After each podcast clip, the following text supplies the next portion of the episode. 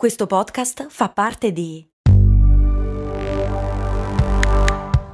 Voice Podcast Creators Company.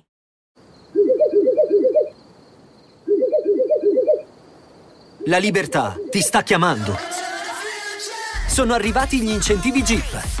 Oggi sei libero di scegliere Jeep Avenger, il suburbano più compatto di sempre, in versione elettrica, ibrida e benzina, tutte alla stessa rata. Gli incentivi Jeep ti aspettano. Corri in concessionaria, ora. Info su jeep official punto it. Pronto? Bentornati su Brandy, miei cari e miei care, io sono Max Corona e oggi, venerdì, o come lo chiamiamo noi qui su Brandy, Publidì. Ok, nella mia testa suonava un po' meglio, ma perché Publidì? Oggi analizziamo una campagna pubblicitaria e la campagna che andremo ad analizzare insieme è una di quelle che ognuno di noi, nel bene o nel male, sicuramente ricorda. Protagonista di questa puntata è Mediaword, nota catena di elettronica di consumo.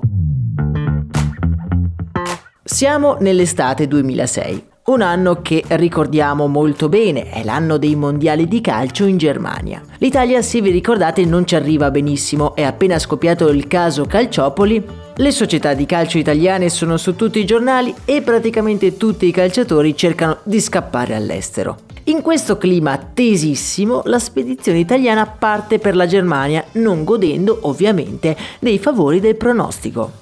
In occasione dei mondiali, molti brand tematizzano le loro pubblicità e le loro promozioni. Tra questi brand, i grandi centri commerciali sono solitamente i più attivi. Tra questi, Mediaword decide insieme all'agenzia Keyen di mettere a punto un'offerta a prova di bomba, rafforzata anche con degli spot semplici ma efficaci. Dunque, come abbiamo detto, l'Italia non è tra i favoriti e quindi Mediaword offre un rimborso a tutti quelli che comprano un televisore se e solo se l'Italia avesse vinto il mondiale. Una promozione azzardata, ma vedendo l'undici titolare dell'Italia, beh, non sembra poi così rischiosa. Ma cosa fanno gli italiani, popolo di inguaribili scaramantici?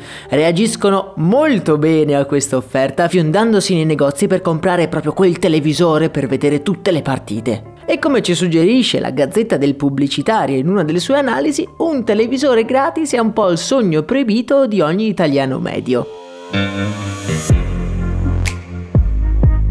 Ma non è finita qui, Mediaword fa le cose in grande, realizza degli spot che sono letteralmente onnipresenti e molto simpatici.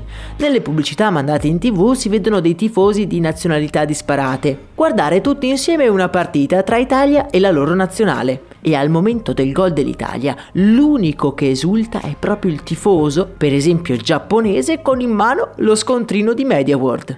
Solo da Mediaword compri un tivù. Se l'Italia vince la finale, vinci il tivù. Mediaword, questa è la risposta. Come tutti sappiamo, l'Italia, guidata da Marcello Lippi, arriva in finale e per la disperazione di Mediaword vince anche il mondiale.